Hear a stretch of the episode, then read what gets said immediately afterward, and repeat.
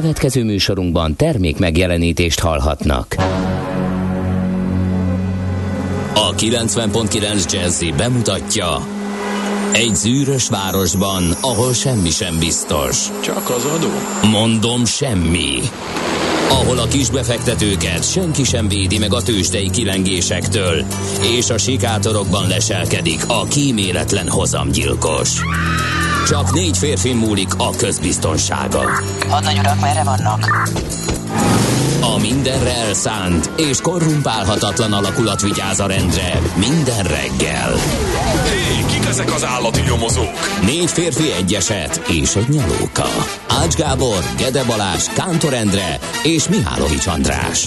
Az íróasztal mögül pedig Profit kapitány diktálja a tempót. Humor, emberi sorsok, közönséges bűnözők és pénz, pénz, pénz. Egy különleges ügyosztály. A Gazdasági Muppet Show minden hétköznap reggel a 90.9 Jazzin. De is figyelj, ne csak a bárányok hallgassanak. De miért? Ha nincs pénzed azért, ha megvan, akkor pedig azért. Millás reggeli. Szólunk és védünk. Jó reggelt kívánunk! Ismét itt vagyunk a Millás reggelével, a pontos idő 6 óra 31 és majdnem fél perc. A stúdióban Várkonyi Gábor. És Ács Gábor. Hogy érzed magad? Remekül. hát ez egy ilyen álremekül volt, de... Álremekül érzem magamat. Na jó van, nem fogadlak ki, de lényeg az, hogy a mosoly az megvan. Az Föl, idő jó, az idő a forgalom jó. gyér. A forgalom gyér, kiválóan fölkészültünk a mai műsorra, óriási, fantasztikus témáink lesznek, úgyhogy... Így van, és elkezdtem olvasni a pólódon található feliratot, mire az Óbuda után rájöttem, hogy az nem Óbuda, hanem Mit ja, tudom én, mi? Igen, igen, igen, igen. Izlandiul van? Izlandiul, Izlandiul van, igen, igen. Ezt pont kérdezte, hú, amikor legutóbb rajtam volt, nem tudom, valamikor régen, nem olyan régen. Minden esetre van rajta egy autó, és innentől már tetszik. Ja, azt még nem láttad? Nem. Aha. De Izlandon voltál már? Voltam, voltam, és nagyon tetszett. Autóztál a belsejében? Nem. Ö, nem, elmentél nem. Izlandra, és nem autóztál a belsejében? Nem, mert én szervezett sztori volt, és ö, egy, egy mit öt napos túrán nem tűnt nagyon célra vezetőnek, hogy ott uh-huh. leváljunk a csapatról. Így is egyébként takra volt pakolva az egész program. Ráadásul egy olyan idegenvezetővel voltunk, aki, aki önmagában szerintem 50%-ot adott hozzá az élményhez, mert hogy egy magyar srác, aki kint dolgozott, kint élt, körülbelül mindenkit ismert, tehát hogy tudod, amikor egy magyar köszön mindenkinek, aki szembe jön, az a 300 valahány ezres, ugye jól emlékszem? Annyi, 300 valahány ezres igen. kis településen, vagy, vagy, vagy Hát nagy helyen. sziget kevés emberrel, igen. Így van, és uh, valami izlandi, mit tudom én, néprajzot, vagy valami ilyesmit tanult itthon, tehát uh-huh. eleve szerintem, aki ilyeneket csinál, abban van valami... Tanítanak ez van képzeld el, képzeld el, és a kinti uh, néprajzi múzeumban dolgozott, mint tárlatvezető magyarként. Óriás. És emellett uh, csinált idegenvezetést. magyaroknak, aha. Rettenetesen jó volt. Én, én halálra rögtem magamat, mert nyilván úgy tudott előadni minden anekdótát, mint hogyha most mondaná először a végre ide szakadt magyaroknak, akik... Ez egy klasszik turista út volt, hogy vártak busszal a reptéren és vittek, és ültél? Abszolút, abszolút. Ez az arany háromszöges, és vagy nem tudom. Öt napig ültél a buszon a turistatársakkal együtt, csak valahogy ilyen azt gondolnám, hogy te ott a kis roadstereddel akármerre, hát majd egyénieskedsz. Azt én is nagyon éreztem volna. Én, én mindent túltoltam, mint általában mindig mindent mindenhol, tehát amikor bánales volt, akkor én úgy álltam kint a hajó elején, hogy mondták, hogy ne, mondtam, hogy de, én már pedig innen nem megyek el, amíg nem látok bálnát. És? Hát ennek az volt a vége, végeredménye, ott hogy olyan tengeri beteg lettem, hogy azt nem, nem ott a hajón érzékeltem, hanem amikor visszaültünk a buszra, és elindultunk, és mentünk már egy órája, akkor, akkor én éreztem, hogy valami nagyon nincs rendben, a többiek meg mondták, hogy konkrétan zöld a fejem. Aha. És akkor ott a buszban megtörtént, amik meg kell történnie.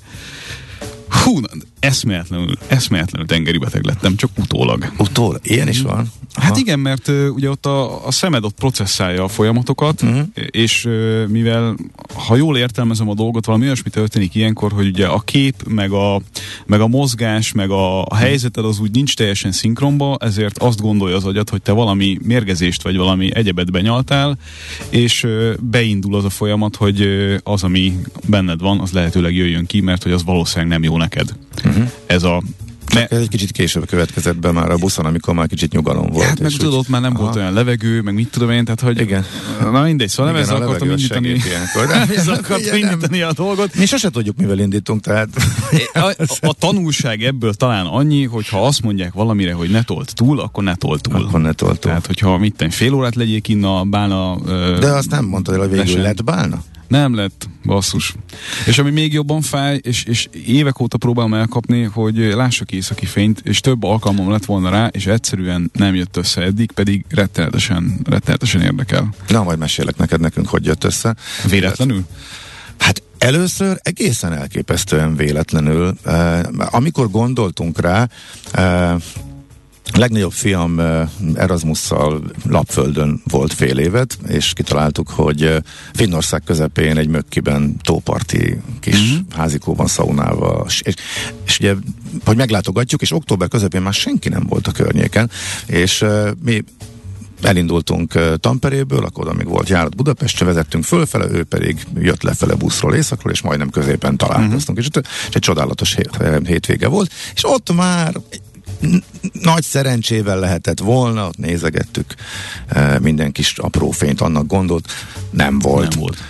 De arra az meg nem fordult a fejünkben, hogy uh, hazafele menet már jó volt, már, so, már délről, ahol sokkal kisebb is az esélyre, tehát felszálltunk a repülővel, és a repülőről. Ne. Én nekem nem, én a túloldalon ültem, de a többiek, akik a másik, Á, az hát nekem, az akkor, nagyon- nekem ak- akkor kimaradt. De egyszer csak, egyszer ez a fél gép néztem, viszont- mi van? És akkor Nagyon mondták, jó. hogy igaz, nem, nem, volt hosszú, pár másodperc, nagyon látványos volt, és a gépből sikerült. Szóval ez, a, ez a tipikus mázli. Ez utána, mondjuk- utána mesélte a fiam, hogy amikor uh, riasztást kaptak, vagy így ment a, uh-huh. uh, akkor kimentek, és ott várták, és ott egy órát fagyoskodtak, és igazából Akkor nem, nem jött volt mi? semmi, de a legváratlanabb pillanatokban van, uh, ő is éppen uh, sétált. A, mi, a, a, az mag és akkor futott, és akkor látta, és akkor elvileg. De mindenkinek ott van a kis applikáció. Azt akartam mondani, erre is biztos, hogy van egy Van, applikáció. van, persze, de de hát erről is lemaradok. E, igen, igen. E, a másik bázlénk ugye az Izlandon volt pont tavaly októberben, hogy e, alapvetően nem északi fényt nézni mentünk, hanem amikor, hanem úgy volt, hogy nem akart kialudni ez a vulkán, és egy vulkántúrára akartam, volna, ami egyébként tegnap este újra kitört. Igen, igen, igen, most, van benne a hírekben. E, de az kialudt, mire odaértünk. E, ellenben te, előrejelzés ellenére teljesen váratlanul láttunk nagyon szép északi fényt, úgyhogy e, Ezért irigyellek, és Ez- mindezt ez- mondjuk még egy pilóta fülkéből egyszer Hát, megélni, e, az, igen. az lehet így a non plus ultra.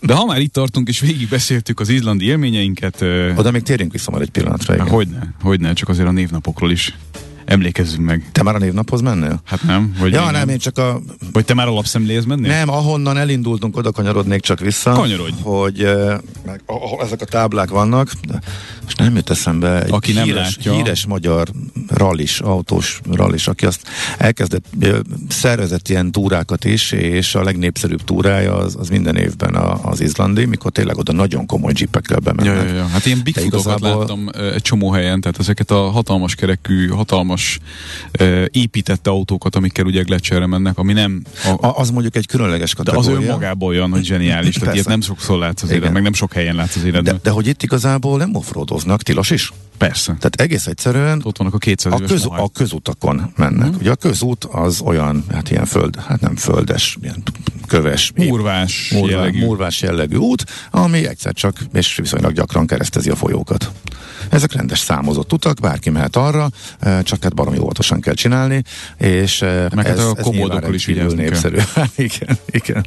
És hát azért eh, az egyik, a leghosszabb út, meg a leglátványosabb is, ami keresztezi az egész szigetet, az a 26-os jelzés, F26-os jelzésű út.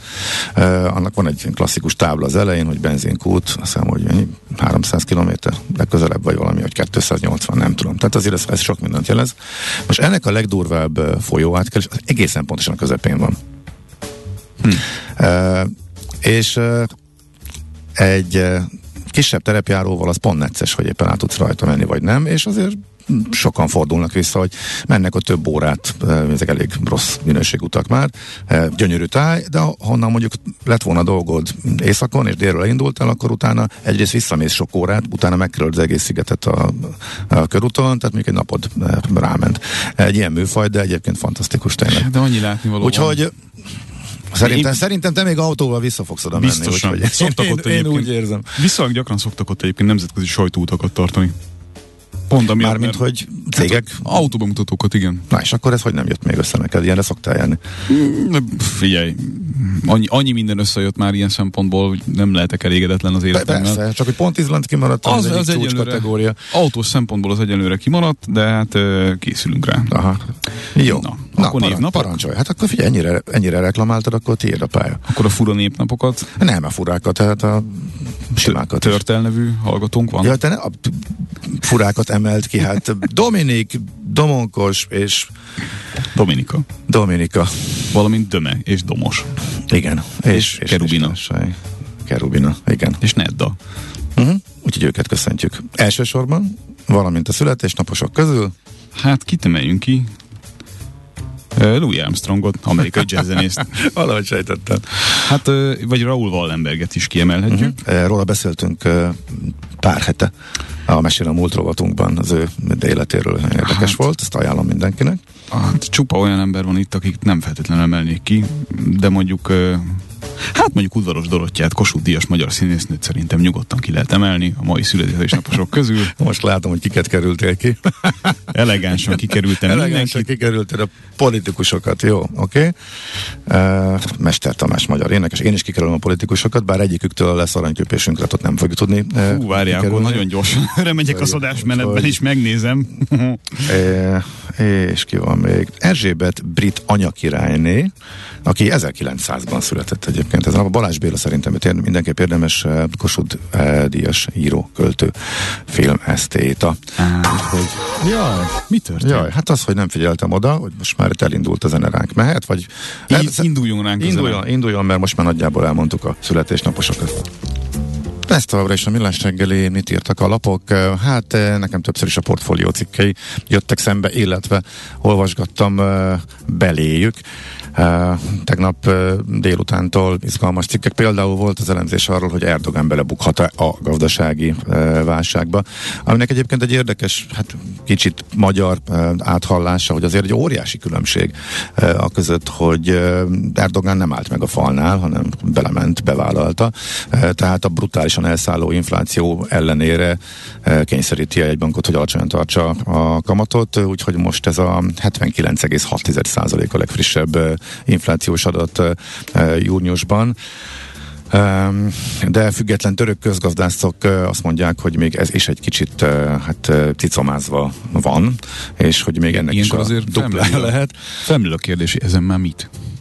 Nem? Tehát, hogy a helyzet nem jó, tulajdonképpen mindegy, hogy 80 vagy 120, nem? De alapvetően, alapvetően mindegy. Így is elrettentő, meg úgy is elrettentő, és Igen, valószínűleg így is, a- meg úgy is valamilyen alternatív valóságot építenek ki maguknak a, a honpolgárok, tehát mármint arra gondolok, hogy nyilván ilyenkor történik az, hogy hogy áttérnek. eléjük egyrészt, ugye, be, másrészt ők meg Meg nem áttérnek valami mi olyan történik. dologra, ami mondjuk mit tudom én, bevezetik a dollárt egymás között.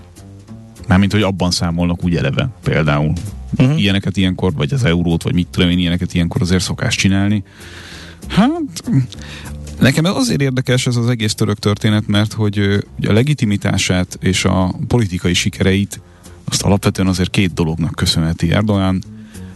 A politikai stabilitás ígérete, ami azért Törökországban egy, egy szerintem egy kúráns termék. Ha bele gondolunk abba, hogy hány pucs, hány káosz, hány uh-huh. megbukott kormány, eh, És ez mennyi. végül is meglett. Ez meg lett A, a, maga módszerek, módján. a, a, a módszereket hozzá akkor hagyjuk nyilván. Igen, meglett, igen. Nyilván ne, nehezen tudjuk belehelyezni magunkat egy olyan társadalomnak a lelki világába, amely ö, ezeket a folyamatos ö, ö, megpróbáltatásokat átélve valami olyanra vágyott, hogy igazából majdnem mindegy mi jön, csak legyen már akkor uh-huh. egy irány. Én, Ez, én ezt, ez, ez így van. Így ezt valahogy így tudom elképzelni, a másik meg, hogy ugye azért a, a, a kormányzásának az elején a gazdasági sikerek, meg a kvázi török csoda, az egy olyan dolog Persze. volt, amit, amit Pont ezért nagyon érdekes kérdés, hogy utóbbi kiesett, sőt, átváltott rémálomba, akkor... Akkor- akkor mi most maradott? van? I- igen, tehát, hogy akkor erre, erre hogy reagál a társadalom. Csak ugye menet közben azért nyilván mindenkit, aki bármilyen szempontból is veszélyes lehetett volna rá, azt értelemszerűen vagy külföldre űzte, vagy rossz esetben Mhm. bebörtönözte. Hát igen, ezek a módszerek, amikről beszéltünk. Ez egy veszélyes játék ott ellen. Persze, és, e, igen, és hát most senki nem tudja, hogy mi fog történni, de a magyar analógia itt azért, amikor még annyit láttunk, hogy száll el az infláció, nincs reakció,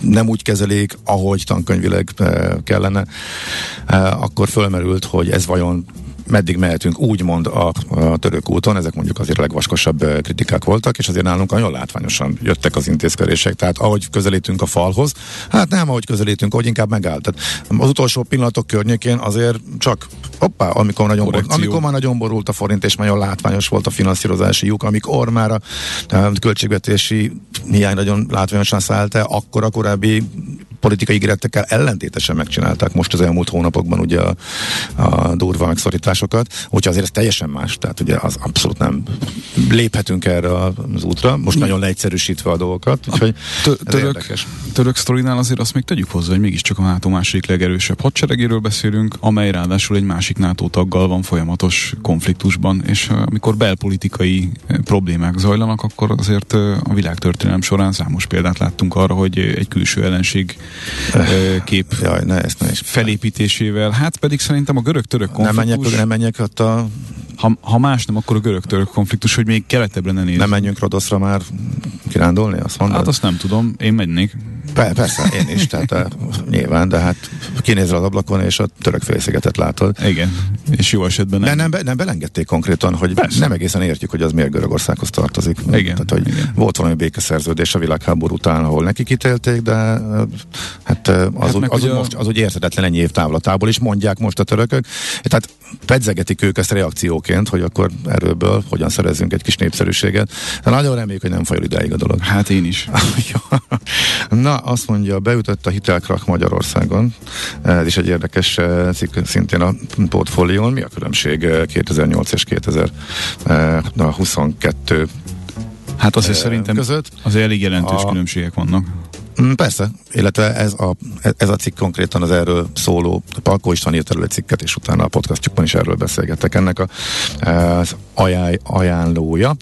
Eh, Úgyhogy eh, ezek az izgalmak. Ami még nagyon izgi, izgi volt és szembe jött, arról beszélgetünk is majd eh, a holtankoljak.hu eh, vezetőjével, eh, mert ő már benzin, nem, nem benzin, hanem dízel, kimondottan gázolaj hiányt látott több helyen azóta a minozos nyilatkozata óta eltelt szerintem másfél nap, és akkor hívni fogjuk a legfrissebbekkel, hogy akkor tényleg talán javult a helyzet, vagy változtatott-e valamit az, hogy átalakították a rendszert, és most már a céges autók csak piaci áron tankolhatnak. Mondjuk pont ők azok, akik Dízelben nagyobb. sok a dízel, és akkor is menniük kell, akármennyibe kerül, mert hogy nagy rész munkaeszköz. Úgyhogy a legfrissebb benzinhelyzetről majd akkor fogunk tudni beszélni.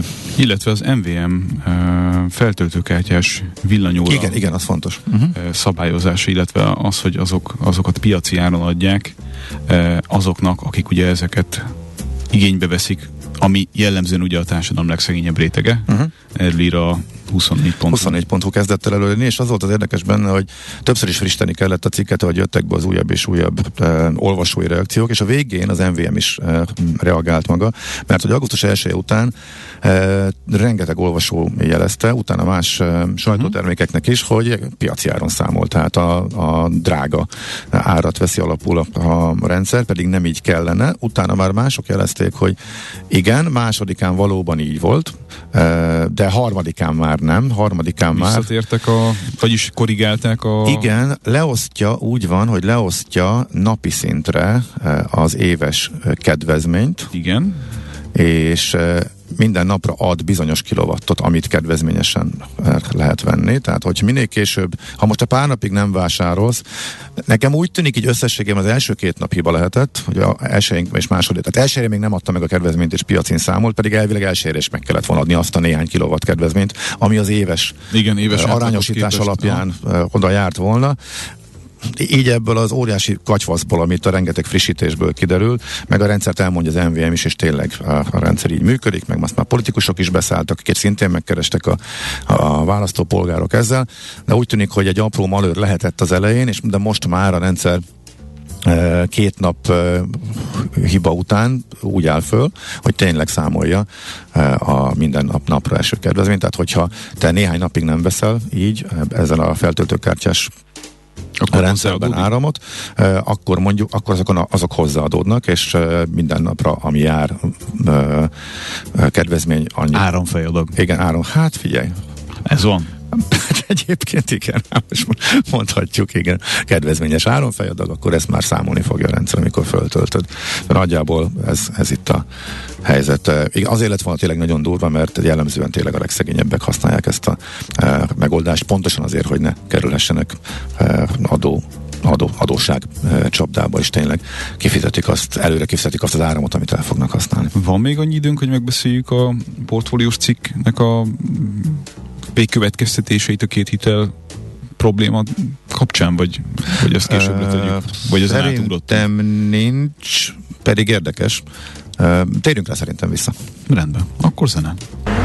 Hol zárt? Hol nyit? Mi a sztori? Mit mutat a csárt? Piacok, árfolyamok, forgalom a világ vezető parketjein és Budapesten. Tősdei helyzetkép következik kifejezetten jó napot produkált a budapesti tőzsde, és az elmúlt hónapok eh, vaskos eh, alul teljesítéséből, nem az elmúlt, nem, az már az sem igaz, eh, az elmúlt fél évben azért e, alul teljesítő e, volt, tavaly is alul teljesítő volt, e, de most már az elmúlt e, néhány hétben, annak ellenére, hogy Európában is, meg Amerikában is szépen emelkedtek az árak, ezzel már nem csak, hogy tudta tartani a lendületet, hanem kicsit jobban is e, nőttek az árak a Budapest tőzsdén, úgyhogy e, itt most már megszűnt ez a az alulteljesítés dolog legalábbis időlegesen, technikailag néhány fontos szintet, 20 napos és 50 napos mozgóátlagot is a Bux Index, hogyha az indexről beszélünk, áttört.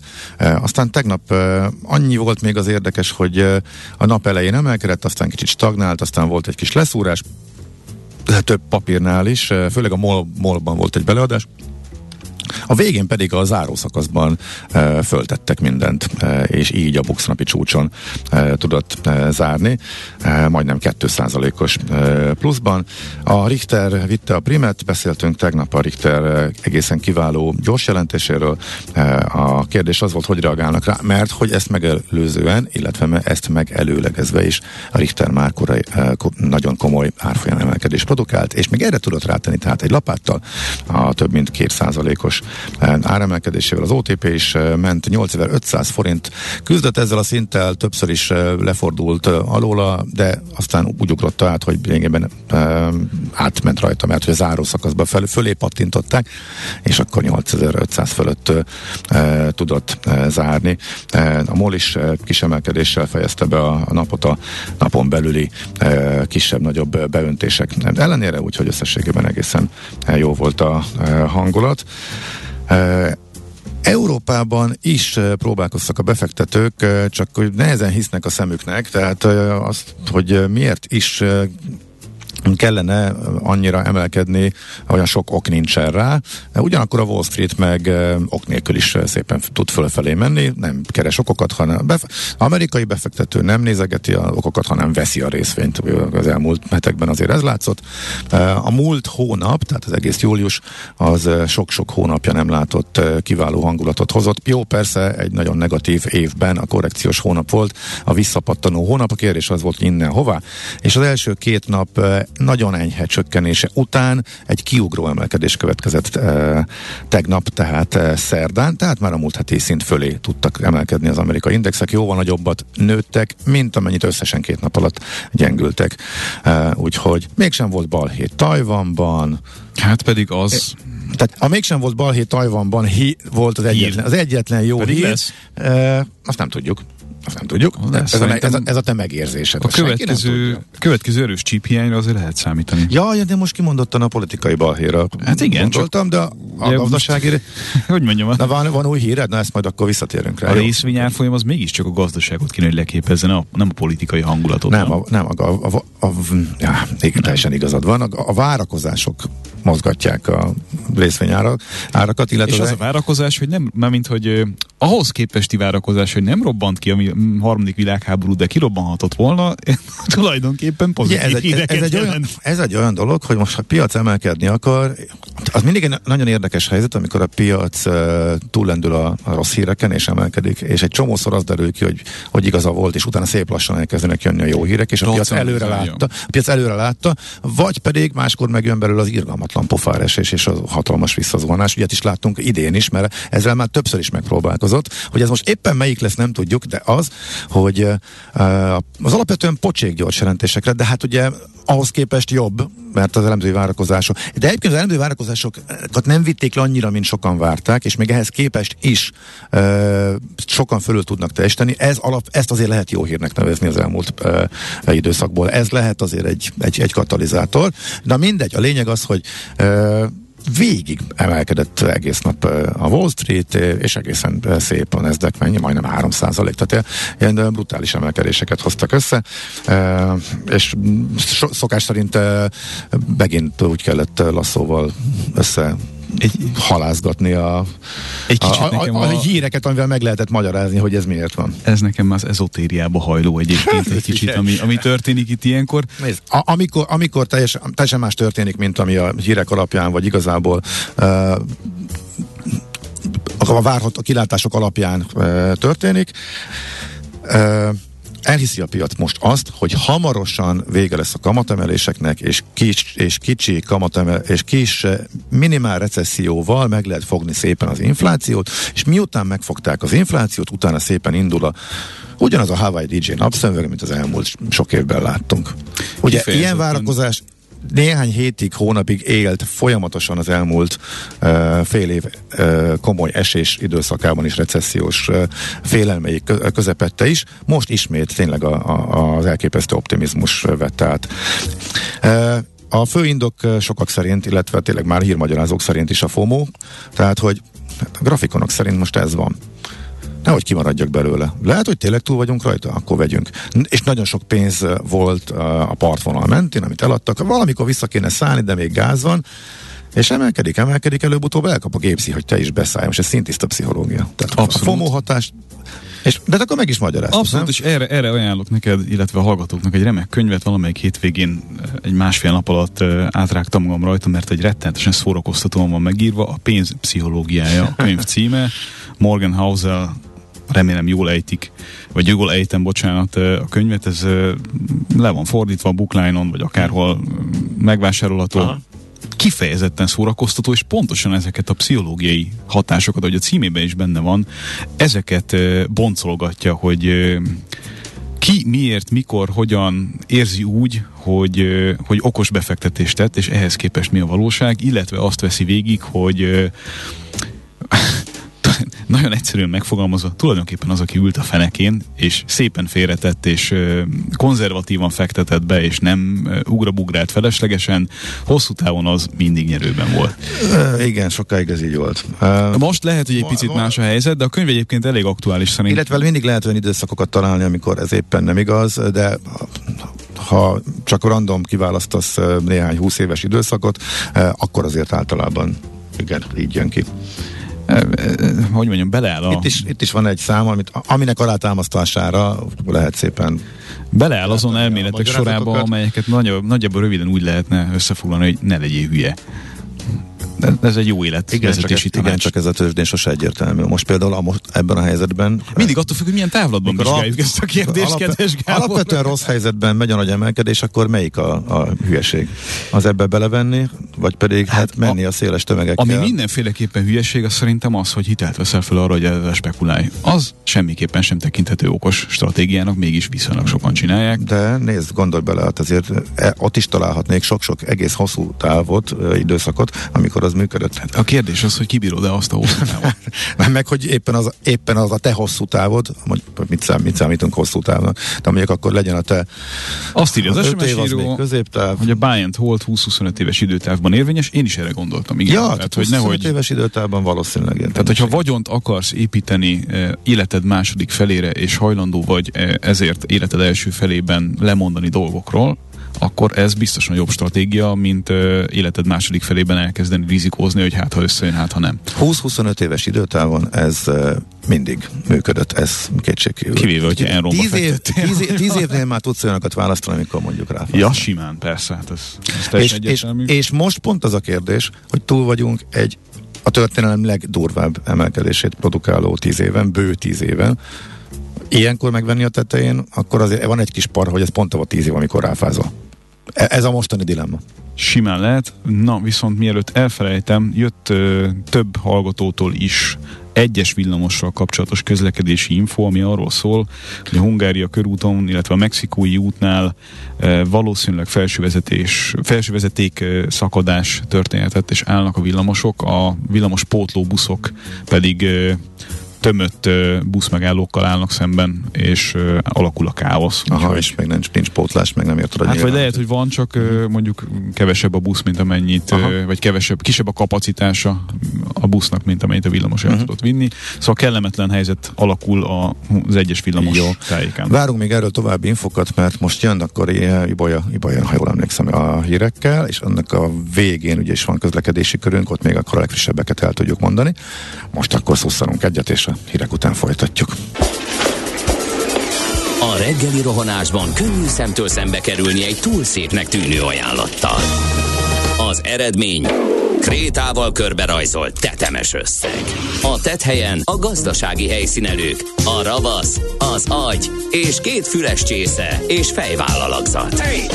A lehetetlen küldetés megfejteni a Fibonacci kódot. A jutalom egy bögre rossz kávé és egy olyan hozamgörbe, amilyet még Alonso Mosley sem látott. Millás reggeli, a 90.9 Jazzy Rádió gazdasági mapetsója. Vigyázat! Van rá engedélyünk! A Millás reggeli fő támogatója a Superautomobil KFT, a Schiller Autó család Lexus Pest márka kereskedése Újpesten. Schiller Autó család. Autók szeretettel. Szép jó reggelt kívánunk, folytatódik a Millás reggeli, a pontos idő 7 óra 16 perc, a stúdióban Várkonyi Gábor. És Ács Gábor, és elérhetőségeink SMS, WhatsApp és Viber Viberen keresztül 0 30 20 10 909. Csak azért, mert már hiányolták a hallgatók, hogy még nem mondtam be háromszor 10 percenként. Egy kis visszautalás ugye a múlt hétre. Nekem meg pont az jutott eszembe, hogy milyen vándordíjat kaptál a fapados vagy szétrolkodásáért? Pénteken? Fapados rovat széttolkodási Vándordíjat? Aha, úgyhogy most jön a. Magamnál tartom. Jó, jön a visszavágó, mert ugye ma, ma, ma autós rovat Autós rovat. Hát, be- benevezek a versenyre. Így, azt hiszem, hogy ebben neked nagyobb tapasztalatod van. Mint Jó, nekem. én már korábban kezdtem, tehát ez, ez, ez való igaz lesz. Egyes villamos egyébként. problémája megoldódott, csak hogy gyorsan. De várj, azt még nem mondd el, ennek van egy helye majd mindjárt. szó? Most még a más jellegű Más üzenetekkel jellegű. kezdjünk. Aha. ami úgy nézett ki, a tőzsdei blokkunkra való reakcióként, hogy a mostani csúcsol csak annyit, írja a hallgató, hogy húzzátok ki jó szélesre az S&P 500 grafikonját, nincs rajta tetőpont, egy folyamatosan emelkedő ábrát fogtok látni. Igen. Minden gr- grafik, grafikon szét tudunk annyira húzni, index grafikon, nagy index grafikont, amin emelkedés látszik, hogyha kellően hosszú hogy választunk, igen. tehát ez, ez kétség kívül, de mondjuk erőt, igen, erőt eszembe, hogy van nekünk például a tőzsdén egy Alteunk, amely egészen brutális csúcsokat produkál. Tegnap éppen a nagyon kevés mínuszos papír között volt, mert uh, korrigált, uh, de például a igen, és az Extendről nem említettük, hogy a Gloster uh, ismét szép emelkedésben volt az Extend piacról 1080-ig ment 5%-os emelkedéssel. De igazából másnak olyan nagy forgalma nem is volt most a, az Extend piacon. Ennyit mondtak a hallgatók, hogy Ennyit. emeltél ki? Jó, akkor jött a közlekedés. Budapest legfrissebb közlekedési hírei, itt a 90.9 jazz Tehát az egyes villamosos problematikánk úgy tűnik, hogy megoldódott, de igazából ö, én egyelőre látok három darab SMS-t, ami arról szól, hogy gond van, egyet meg arról, hogy nincs gond, úgyhogy reméljük, hogy akkor ebben maradunk, hogy nincs gond. Ami pedig a közutakat ö, illeti, semmiféle fennakadást ö, nem látunk. Úgyhogy Suhanós, mindenki abszolút, szerint. Abszolút uh, suhanós, egyedül, hát ami szintén lehet, hogy nem tudom mennyire lehet összefüggésbe a villamossal, egyetlen egy helyszínt lök ki az én különbejáratú saját fejlesztési algoritmusom, amely azt mutatja, hogy az ilyenkor szokásoshoz képest hol lassabb a forgalom, ez pont a Hungária körút, pont lehet, hogy a villamos Valószínűleg. Zavarral lehet Igen, összefüggésben. meg kaptunk arról is fényképet, hogy ott ö, próbálnak valamit tenni a ja, akkor- irányítók, tehát valószínűleg az akkor egyes lehet, hogy fo- foglalnak, le volt. foglalnak sávot, és akkor emiatt lassabb az autósoknak is a haladására érdemes készülni. Várunk még közlekedési infókat, a szokásos. SMS, WhatsApp és Viber számunkon 0630 20 10 909, és akkor teljesítettem a penzumomat, kettőször elmondtam 5 percen belül. Budapest, Budapest, te csodás! Hírek, információk, érdekességek, események Budapestről és környékéről. Na hát ismét egy eh, terjedelmes eh, cikkben elemezgeti a várbuszok eh, helyzetét, az elektromos várban, várban, vár, nagy részt a várban közlekedő elektromos MIDI buszok helyzetét a hvg.hu. Ami azért egy eh, szomorú érdekes, történet, mert hogy már, szomorú. már rögtön az elején, tehát amikor elkezdték ezeket használni, tulajdonképpen az első hónapokban lehetett hallani egy, egy raklapnyi problémát ezekkel az egyedi gyártású buszokkal, amit hát ahogy egyébként a cikkben is említik, meg talán akik, akik ebben a szakmában vannak, a buszos szakmában valószínűleg nem meglepő nem, nem meglepetésként fogadják, hogy ilyen egyedi gyártású és nem feltétlenül kellőképpen kikísérletezett és ö, nagyszériás gyártást jelentő megoldásokkal, hát bizony csak a problémák vannak sajnos. Még akkor is, hogyha első hallásra ugye sokan azt gondolják, hogy valami, ami elektromos, az önmagában alapvetően egyszerűbben megoldható, mint egy belső égési motoros. Bármi, pláne egy olyan belső égési motoros, amelynek ugye legfrissebb környezetvédelmi megoldások alapján kell gyártódnia, és mondjuk egy olyan környezetben kell működnie, ami nem feltétlenül segíti azt, hogy például egy dízelmotor jó kipufogó gázkezelési rendszerekkel legyen ellátva, hiszen ez az elindulás, megállás, elindulás és hegy, hegymenet és folyamatos terhelés, ez ilyen szempontból szuboptimális mondjuk egy dízelmotor számára. Nekem még mindig nem bírta senki elmagyarázni, hogy miért nem a gázt használjuk. Most attól függetlenül, hogy éppen jelenleg mi van a gázzal, a gáz egy sokkal tisztább megoldás lenne a városi közlekedésre, tömegközlekedés kapcsán, mint a dízel, szerintem, meg sokkal kezelhetőbb. És Ennek az ellenére- elektromossal összevetve? Hát az elektromossal meg, most hogyha ennél a példánál ö, maradunk és kiindulunk abból, amit a HVG ír, hogy hat évesen valószínűleg nem túlzottan intenzív használat mellett már a buszok lényegében akupak cserére szorulnak, uh-huh. ami azért nem pici akupak egy ilyen busz esetében, akkor az a helyzet, hogy szerintem a széndiokszid kibocsátási mérlege ennek a megoldásnak finoman szólva nem abba az irányba billen hat év után, uh-huh. hogy, ez, hogy ez jó legyen. Igen, font, igen, fontos ez a budapesti óriási buktához hozzátenni, hogy nagy, komoly cégek óriási példányszámban gyártott buszai, típusainak az elektromos verzióival is külföldön is komoly problémák vannak. Tehát London, például- Párizs, Wiesbaden, Wiesbaden a klasszikus példa, a cikk is említi wiesbaden ahol visszatérnek az elektromos busz, buszok helyett a dízelekhez, a mostani legmodernebb Igen. Dízelekhez, ami nyilván egy óriási politikai vitát is okoz, mert egy első hallásra érthetetlen, hogy miért lépsz vissza ekkorát, főleg amikor egyre erősebbek a klíma ö, változással kapcsolatos. meg iszonyú pénzeket kellett elkölteni. De ezt a klíma dolgot újra és újra szálazzuk szét, mert a, a, villanybusznak az elsődleges előnye az a lokális emisszió mentessége. De hogyha valóban azt szeretnénk, hogy, hogy széndiokszid semlegesebb közlekedést tudjunk elérni tömegközlekedés szintjén, akkor az a helyzet, hogy a trolli az egy sokkal okosabb megoldás. Mert akkor nem kell ilyen, ilyen monstre akupakkokat beletenni, amiknek tényleg nagyon energiaintenzív a, Viszont az macerás a felső vezeték. Értem, de egyszer kell megcsinálni. Igen, igen, csak utána még igen, karban kell tartani. Hát. Na, a budapesti történet az annyi, hogy óriási Hát szok, van benne szokásos polit, politikai szál is, eh, haveri cég, eh, állami támogatás, minimális kezdőt, kezdőtőke, saját tőke, jó nagy uniós pénzek, eh, jó nagy állami támogatás, nekünk magyar busz kell, és akkor mi ezt megoldjuk, eh, és eh, már az indulás óta folyamatos problémák vannak ezekkel a moduló eh, midibuszokkal. Eh, úgy indult, hogy nem tud megfordulni a, a neki eh, készített megállóban, mert hogy a tengelytávja is már eh, nagyobb volt, ezért kellett folyamatosan másfél kilométeres kört tenni. Minden egyes fordulónál, hogy meg tudjon fordulni a várban, stb. stb. És most az a nagy dilemma, hogy most, most dobják ki, és mi legyen helyette, és a BKV mondja, hogy ez így vállalhatatlan, tehát kell, kell egy normális buszdízel akár helyette, és politikai okokból a főváros, illetve a BKK azt mondja, hogy hát nem, az elektromos a jó, nem is értjük a, a fölvetést. Úgyhogy most ez, ez, hogy hogyan kezelik a helyzetet, ez innentől kezdve érdekes. Most nagyon, nagyon leegyszerűsítve a történet, el lehet olvasni egyébként a, a HVG. És tegyük hozzá, azt a, részletesen. tegyük hozzá azt a nagyon fontos tényt, hogy ugye a gyártó csődbe ment.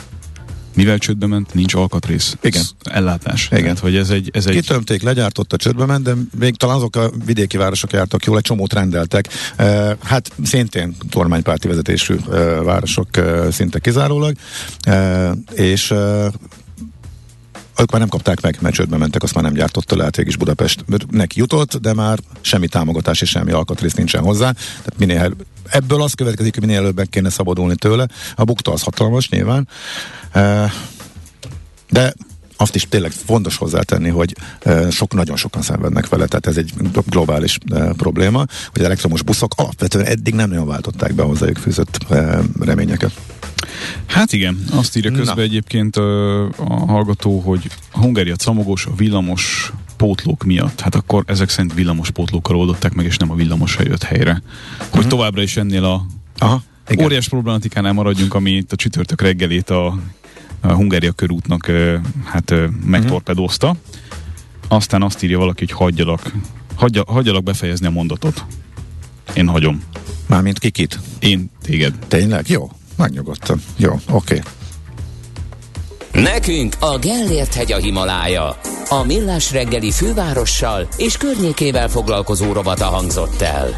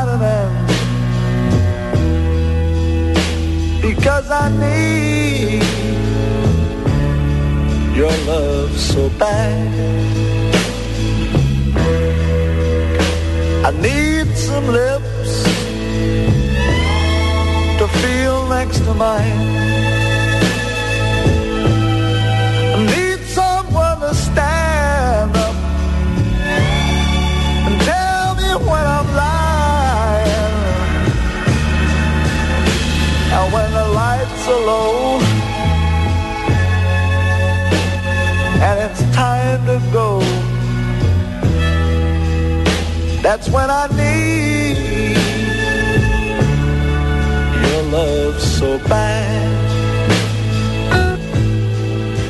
So why don't you give it up? Folytatódik a millás reggel, és itt van velünk a vonalban Bújdos Eszter, ahol tankoljak.hu tulajdonosa, ügyvezetője. Jó reggelt kívánunk! Jó reggel. Jó reggelt!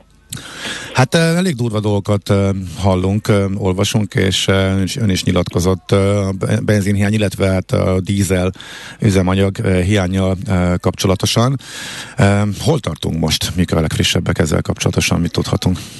Hát ahogy erről már a nyár elején is beszélgettünk és beszéltünk, itt a július vége és az augusztus hónap tűnt már akkor is kritikusnak ellátottság szempontjából, és ezt most már nem csak mi, hanem a, a MOL is elismerte, hogy a náluk kezdődő karbantartási munkák miatt a százhalombattai finomító nem fog tudni teljes kapacitással működni, így a az ellátás az nem fog tudni zökkenőmentesen megtörténni, és ehhez sajnos hozzáadódik az a tény is, hogy egy nem várt műszaki probléma az ÖMV Sveháti finomítójában június óta nem oldódott meg, és a visszajelzések alapján ez szeptemberig náluk nem is fog.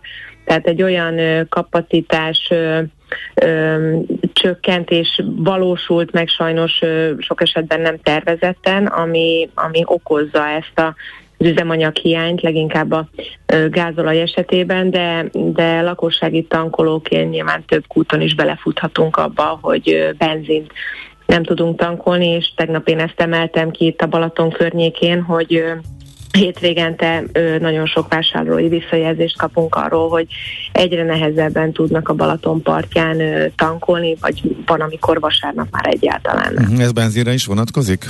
Igen, igen. Hát nyilván itt a gázolaj az mindig a, a gazdasági felhasználást jelenti, és itt a lakosság ö, döntő többségében jellemzőben ö, benzin tankol, de ebben az esetben mondjuk egy Balatonparti tankolás esetén nem tudunk különbséget tenni benzingázolaj között. Ö, ugyanúgy elfogyhat mind a kettő. Uh-huh. Miért a gázolajból van komolyabb eh, hiány, miért nagyobb ott a probléma, mint a benzinnél? Ennek a kereslete jelenleg ö, ö, sokkal nagyobb, leginkább a ö, mezőgazdasági ö, munkák ö, mostani szezonja miatt, ö, úgyhogy ebből ö, nyilván sokkal több kell mint egyébként a, a benzinből, de most azt mondhatjuk, hogy azért ez az időszak mindig egy komoly szezonja az üzemanyag felhasználásnak, akár benzin, akár gázolaj tekintetében, hiszen a benzin esetében pedig a turizmus az az, ami az átlagos magyar forgalmakat még, még megemeli az ideérkező turisták tankolásaival. Én már két-három hónappal ezelőtt is tapasztaltam a Balaton környékén, hogy 20 liternél többet nagyon sok helyen egyáltalán nem lehetett tankolni. El tudjuk esetleg magyarázni a hallgatóknak, hogy miért pont a Balaton? Azt értjük, hogy ugye egy turistákat vonzó és uh, szezonálisan terhelt uh, környéke az országnak, de hogy mondjuk miért nem, mit tudom én, a, határmenti régiókban láthatunk ilyeneket, vagy láthatunk ott is ehhez hasonlatos problémákat? Igen, ott is, ott is láthatunk ilyen ö, problémákat, de mondjuk ha konkrétan a Balatonról beszélünk, azért azt kell látni, hogy itt a nyári időszakban ö, jelentősen ö, megnövekszik a, az idegenforgalom, akár a belföldi, illetve a külföldi, és a, a benzinkutak számát tekintve nem erre a megnövekedett forgalomra vannak berendezkedve a, a Balaton környékén, hiszen az őszi, tavaszi, téli időszakban pedig nem, nem lenne annyi benzinkutra szükség, mint amennyire mondjuk a nyári időszakban lenne.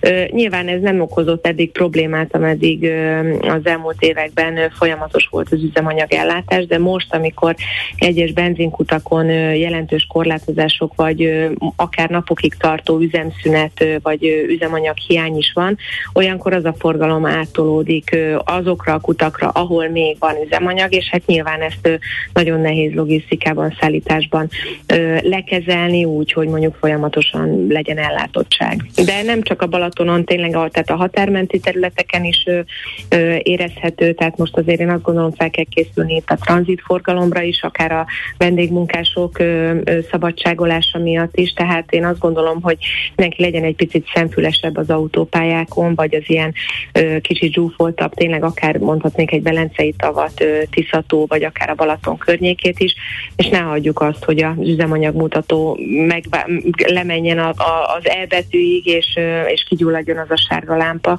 hanem próbáljunk meg, ha kutat látunk tankolni, hogy minél uh-huh. inkább felkészültek legyünk, és ne érjen minket meglepetés. Uh-huh, ezt, a szemfülességnél tartunk.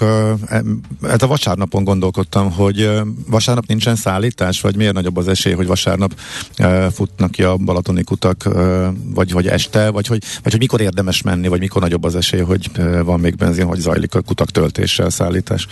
Hát ez nagyon, nagyon eltérő, de, de itt a vasárnap kapcsán, vagy akár a hétvége kapcsán kaptunk arról több visszajelzést, hogy itt a, a Balatonparti nagyvárosokban tényleg vagy elfogy az üzemanyag és a szállítást tekintve mondhatjuk azt igen, hogy vasárnap azért kevesebb tartályautó mozog, bár az üzemanyag szállító tartályautó azok 0-24-ben mehetnek, hiszen rájuk nem, érdem, nem érvényes a, a kamionstop, de, de nyilván előfordul akár a tárolótelepek kapcsán is, hogy vasárnap nincsen kiszolgálás, tehát üzemanyagot jellemzően hétfőtől szombatig szoktak szállítani, de azt kell látni, hogy a nagykereskedő is korlátozza a kiadható üzemanyag mennyiségét a benzinkutak számára, tehát egy kút hiába rendel magának üzemanyagot, ő is a csökkentett mennyiséget kapja, pontosan azért, mert kapacitásban a finomítók nem azt a mennyiséget produkálják az elmúlt hónapokban, mint egyébként. Mekkora könnyebbséget jelent a múlt hétvégén bejelentett intézkedés arról, hogy a céges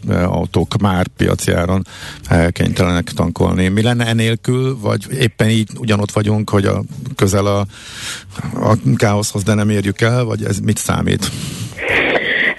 Nyilván abból a szempontból számít, hogy bővült azoknak a köre, akik most már teljes árat fizetnek, és úgymond a benzinkutnak, illetve a nagykereskedőnek is árése keletkezik az ilyen típusú üzemanyag eladásából, vagy abból az üzemanyagból, amit így most már cégeknek adnak el, de ez varázsütésre nem oldja meg a, a helyzetet, tehát az importőrök visszajövetele a piacra az még nem százszázalékos, és addig, ameddig ők azt a teljes piacból azt a 30%-ot nem látják el, addig ezek a fennakadások egész biztos, hogy és ellátási gondok megmaradnak az országban, ami egyértelműen a hatósági árak érvényben, tehát a érvényessége miatt vannak még most is, hát a jelenlegi szabályozás szerint október 1 Akkor egy utolsó kérdés pont, hogy meddig tart a kritikus időszak itt a nyár végével önmagakapásból csökken, ahogy a turizmus lefut, és mondjuk elindul a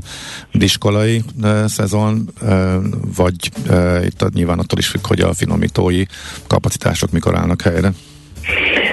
Szerintem itt a, az ellátottság szempontjából egy ÖMV finomítójának az újraindulása az, az, az nagyon meghatározó lesz, majd annak az ideje és, a, és az, hogy milyen ütemben tudnak újra Magyarországra üzemanyagot hozni, de a mostani ellátási gondokat próbálják megoldani a stratégiai készletek felszabadításával, ami azt jelenti, hogy a teljes készlet 24 százaléka került felszabadításra, és ez most már elkezdődött, elkezdték kiszállítani a, a benzinkutakra, tehát itt is a nagy színes kutakra kell gondolni.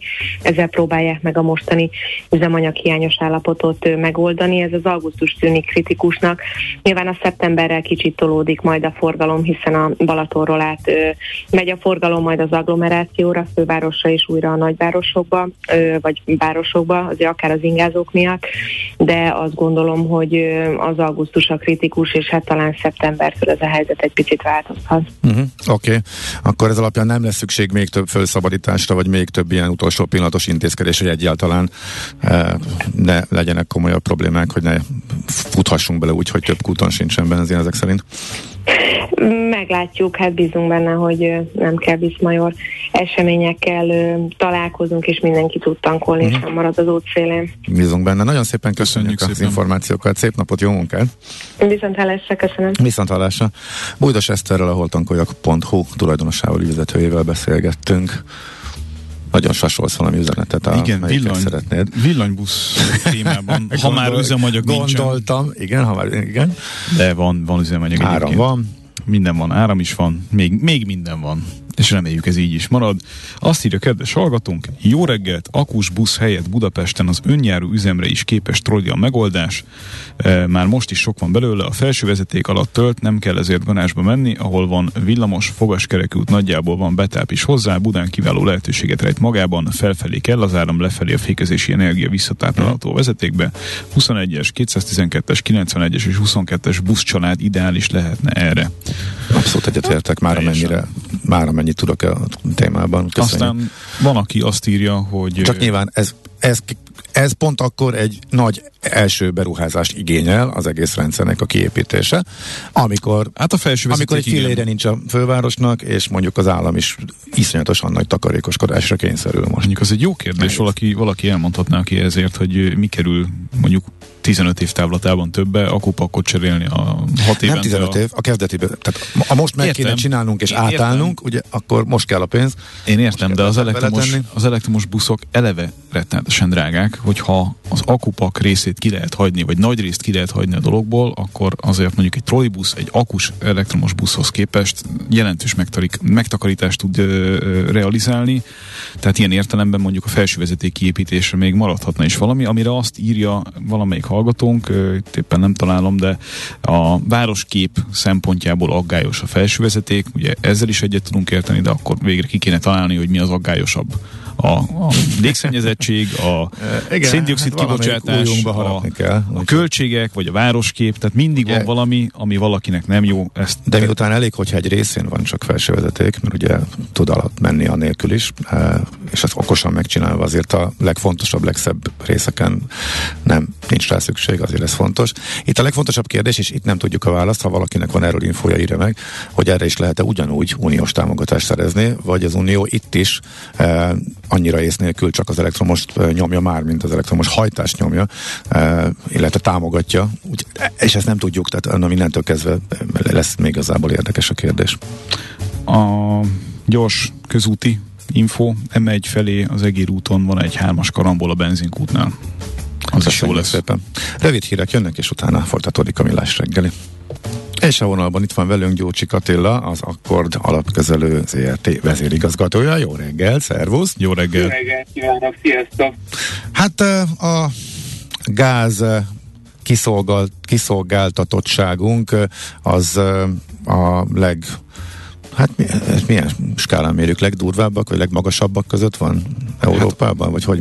Hogyha az oroszhoz képest nézed, vagy úgy egyébként hát, mi viszonyítod? Hát akár mi. Visz... Nem minden mi, mi, minden, szempontból. minden szempontból. De a rossz, a rossz ír az, hogy, az, hogy arányosan is, meg ahhoz képest, minden hogy mennyit termelünk, meg. Hát igen, nagyon sokféleképpen. Épp ezt a statisztikát próbáltam kitúrni, mert találtam egy nagyon érdekes ábrát ennek kapcsán, hogy hogy igen, tehát Magyarországon a háztartások végső energiafelhasználásában kb. 51%-ot tesz ki a, a földgáznak a súlya, ami annak fényében nagyon magas, hogy ennél magasabb igazából Európában, nagyjából két és fél országban van, vagy három országban van. Az egyik az Hollandia, de Hollandiáról azt kell tudni, hogy a, az EU-nak, tehát az Európai Uniónak a legnagyobb földgáz kitermelője még mind a mai napig, tehát a, az ottani földgáz függésnek van valamiféle uh, hazai bázisa, vagy, vagy önellátási uh, logikája. Uh-huh. Ugye a azért mondtam két és fél hirtelen, mert ugye mellette Luxemburg, ami még hasonlóan gázfüggő, de az ugye eléggé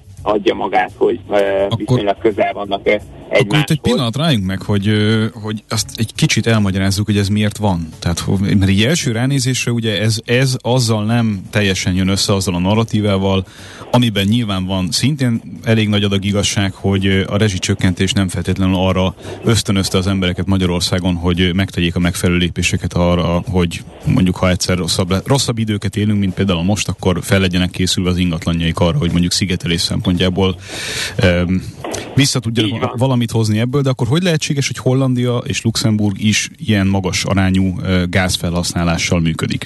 Azt gondolom, hogy náluk abból a szempontból érthetőbb, hogy, hogy van saját földgáz termelésük. Tehát ö, ilyen szempontból egy földgáz kitermelő ország, hogy elhasználja saját magától megtermelt energiát, az, az nem, tehát Hollandia nem függ ilyen értelemben semmilyen külföldi országtól, hiszen saját maga megtermeli. De, Na jó, de, ez, van, de bocsánat, ez lakossági de, vagy, vagy ipari felhasználás náluk? Lakossági, lakossági. Aha. nagyon magas egyébként a súly. De egyébként, hogy mondjak, de nagyon jó a, a kérdés, hogy mondjak ellenpéldát is, például Norvégia, amelyik ugye a világ legnagyobb, vagy nem a világ legnagyobb, de az európai gazdasági térség legnagyobb földgáz és kőolaj kitermelője. Ott a háztartások földgáz felhasználása az nulla százalék, és egyébként, és ha előbb a poént, ami még érdekes az, hogy ott viszont a hőszivattyús fűtés megoldások azok a legmagasabbak Európa szerte, tehát ott a legmagasabb az egy 100 főre jutó szivattyúk száma, tehát ott alapvetően 71%-ban elektromos áram.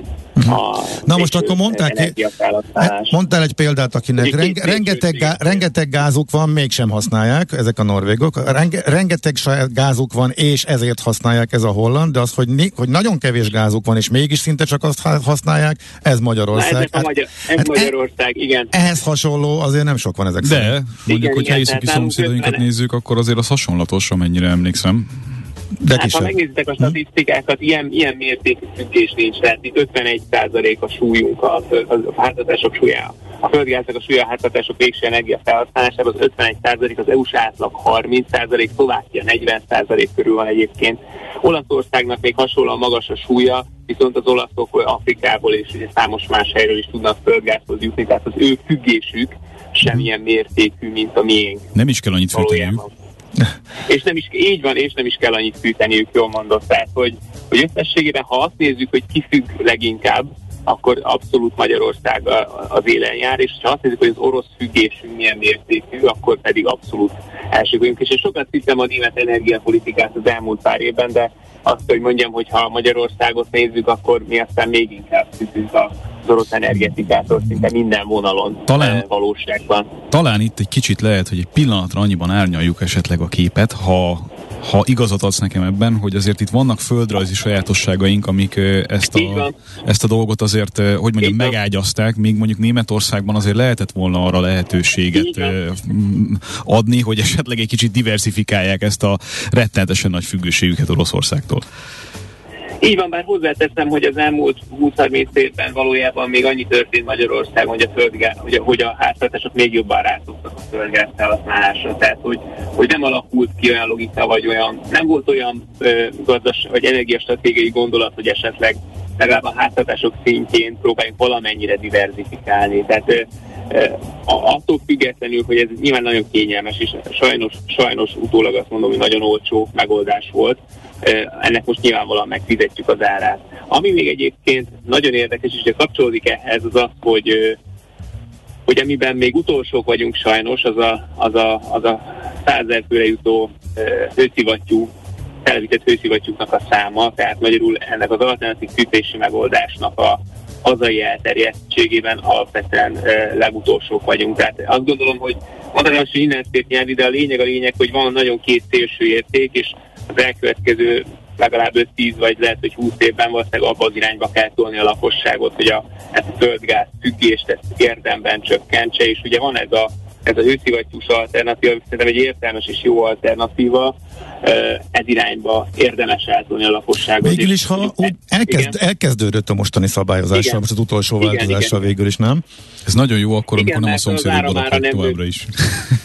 az áramára nem nőtt olyan mértékben, mint a földgázer, és ugye a hőszivattyúk betáplálásához szükséges áramára az még nem is nőtt. Tehát, hogy alapvetően igen, tehát itt van egy egyértelmű stratégiaváltás Magyarországon is, hogy próbáljuk az elektromos fűtés irányába tolni a lakosságot. És ugye szerintem ez egy jó gondolat már csak azért is, mert én úgy látom, hogy mondjuk az, hogy Magyarország önellátó legyen vala is földgáz tekintetében az, az abszolút, legalábbis a mostani geológiai tudásunk szerint az abszolút lehetetlen. Tehát, Attila, van-e arra konkrét számot, hogy ez most hogy áll? Mert hogy ugye itt közben jönnek az SMS-ek is, mi, micsoda? hogy Magyarország a saját felhasználásához képest mennyi gáz tud önerőből ja. kvázi előállítani. Hát tudom, hogy másfél, majd, majd lehet, hogy a komment előtt kiavítanak, hogy másfél milliárd köbméter a, a, a, a, a, nem a kitermelésünk, és kb. 3,9 a fogyasztás. A, ez csak, bocsánat, ez csak a háztartások, a, a teljes, az ilyen 8-10 körül van, tehát az jóval magasabb. Tehát a, a saját, az a teljes ö, fogyasztásunknak a 15-15%-át tudjuk önerőből biztosítani. Hát akkor mondjuk annak az esélye valóban, ahogy, ahogy mondtad is, hogy belátható időn belül akkorát tudjunk csökkenteni a gázfelhasználásunkon, hogy kvázi önellátóak legyünk, az nem túlzottan magas. Az, az, az nem reális. Hm. Igen, ugyanakkor azt is gondolom, hogy például az, hogy áramtermelésben mondjuk hosszú távon önellátók legyünk, az viszont csak akarat kérdése, tehát az, az, az megvalósíthatónak gondolom. Tehát ilyen szempontból is ebből a függ... most egyébként a háborútól függetlenül, meg attól a sajnos szomorú helyzettől függetlenül, hogy 20-szorosára emelkedett három év alatt a földgázára, akkor is erről a mértéktelen, erről az óriási függésről, ami ugye a háztartások energiafelhasználását érti, mindenképpen le kell hozni a lakosságot, tehát ez, ez elképesztően magas. Uh-huh. Mi a helyzet a palagázzal egyébként? Magyarországon ez egy létező opció, vagy teljesen vakon vagyunk ebben a kérdésben? Voltak mindenféle kísérletek még talán Lengyelországban is, de ebből nem lett semmi. Tehát valójában itt az európai kontinensen nem láttam sok sikeres projektet. Oroszok is kísérleteztek vele, de nem, nem hallottam abban az irányból sem. Tehát volt ennek egy felfutása, vagy inkább azt mondanám, hogy inkább a sajtóban volt ebből egy, egy hírverés, egy nem is most, hanem talán jó pár, jó pár évvel ezelőtt, de, de, de ez úgy tűnik, hogy itt ebben ezen a kontinensen ez nem egy reális alternatíva. Legalábbis eddig nem tűnt annak. Uh-huh, és a hőszivattyún túl milyen alternatívák lehetnek, vagy akár a gázon belül? Igazából szerintem a, még annyit talán érdemes a hőszivattyúról elmondani, mert szerintem is, hogy nem tudom, hogy ti csak egy gondolat erejéig, hogy mi is ez a hőszivattyú, mert szerintem nagyon érdekes, tehát hogy a hőszivattyúról csak azért érdemes pár gondolatot mondani, mert egyrészt nagyon környezet szempontjából ugye egy nagyon tiszta megoldás, másrészt ugye azt tudja a hőszivattyú, egy modern hőszivattyú azt tudja, hogy a 1 kWh betáplált áramból mondjuk egy, egy jó fajta az tud mondjuk 4 kWh-órányi hőenergiát termelni. Uh-huh. Tehát ez ilyen a, a jósági faktor úgy tetszik, négyszeres. Tehát ez a, ez a trükk benne, és ezért gondolom azt, hogy hosszú távon ez egy jó megoldás lehet. Hát nyilván nagyon sok alternatíva létezik még. Én azt gondolom, hogy ö, valójában nem is a, a hűtőt egy drága, meg, egy, meg alapvetően egy ö, e, nem egy egyszerű ö, megoldása az épületenergetika fejlesztésének. Mindig azt mondom, az első lépés, ahogy ti is említettétek, valójában az a szigetelés. Tehát ö, először érdemes a szigeteléssel kezdeni, és utána pedig a fűtési rendszerek korszerűsítésével. Nem mindenhol jó megoldás van a hőszivattyú, de akár kiegészítő fűtésnek sem feltétlenül rossz. De ezzel együtt is azt gondolom, hogy a, a valószínűleg a szigetelés az első dolog. Magyarországon van körülbelül 800-830 ezer kádárkocka, valószínűleg jó része szigeteletlen, bár pontos statisztikát erről én nem láttam. Uh, úgyhogy lehetne, lehetne tehát van honnan javítani. Az ingatlan állomány rendkívül elavult, öreg, tehát azért alapvetően lenne mit javítani ezen a helyzeten. És az, tehát első körben szerintem szigetelni valószínűleg egyszerűbb, és utána lehet a fűtési rendszerek mienségén elgondolkodni. Uh-huh. Oké. Okay. Attila, nagyon szépen köszönjük a beszélgetést. Gondolatébresztő volt. Hallgatók már nyilván írják is, majd mindjárt vissza is térünk rájuk. Jó munkát, szép napot neked is. Köszönöm szép napot, szépen, szia. Sziasztok. Gyócsi Katillával beszélgettünk, tehát az Akkord alapkezelő vezérigazgatójával. Heti alapozó rovatunk hangzott el a Millás reggeliben. Hát ígértünk még néhány üzenetet, te meg itt nekiálltál nekiálltam klímát, klímát szerelni. szerelni. Így van, az energiatakarékosság jegyében, mert hogy mindjárt megfőünk itt a stúdióban. Igen, mi, mi megtesszük, a... megtesszük, amit megkövetel a haza. Na, azt mondja nekünk a hallgató, hogy sziasztok, a mi 40 éves 54 lakásos társasházunk, társasházunk is szigeteletlen, önerőből nem megy, pályázat nincs rá. Teljesen jogos. Uh, lesz. Hát meg valószínűsíthetjük, ugye most össze-vissza kapkod az állam és hozza a fontos intézkedéseket, de gondolom a középtávú tervezés, illetve változtatásoknak része lesz az, hogy a szigetelésre adjon támogatást, és próbálja ebbe az irányba terelni az ember. Hát illetve, hogy ez tűnik egy eléggé egyértelmű, járható és fontos útnak.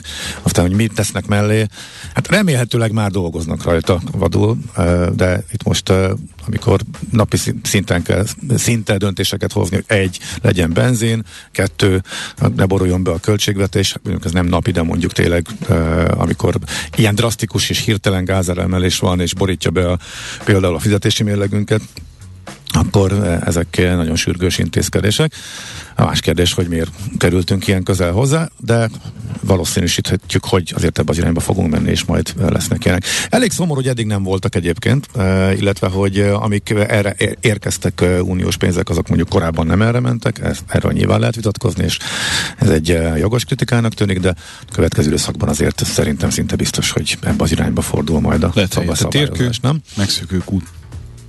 Hát, hogy ugye nem ugyanaz a pénz, de, de hogy a nyilván ott is megnézik, hogy mire adják jobban a pénzeket, de ebbe az irányba fogunk fordulni, a szinte biztos valamilyen formában. Ez egy Értettem. humorosnak szánt hülyeség Értett, volt. Értettem, de attól még lehet rá reagálni, nem? Persze, no. azt kérdezi a hallgató, hogy utólag társasház át tud-e térni hőszivattyúra. Megmondom őszintén, hogy én erre nem tudok válaszolni. nem tudjuk, de ez jó kérdés. De biztos, hogy hmm. pillanatokon belül el fog minket árasztani. A 06 30 20 10 909 re jött egy, vagy jönnek majd az SMS-ek azzal kapcsolatosan, hogy ez működik-e vagy De kifejezetten kérjük hallgatókat, hogy ezt válaszolják meg, mert ez minket is nem érdekelne, igen. Biztos és, lehet, és, sokak, és sokakat érdekel, úgyhogy biztos lehet gondolom. Nem tudom, mi a költségszintje annak, hogyha mondjuk egy egy említett példánál maradunk, és ö, több tucatnyi lakással rendelkező, mondjuk 40 éves társasházra adott esetben ilyesmit szeretnénk bevezetni, vagy legalábbis részben kiváltani azt, ami eddig volt. Igen, meg, meg nyilván ez, ha tömegessé válik, ez rögtön kapacitás problémákat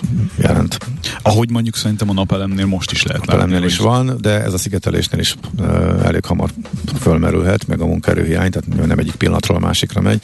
Ezt nem lehet megcsinálni idén térre.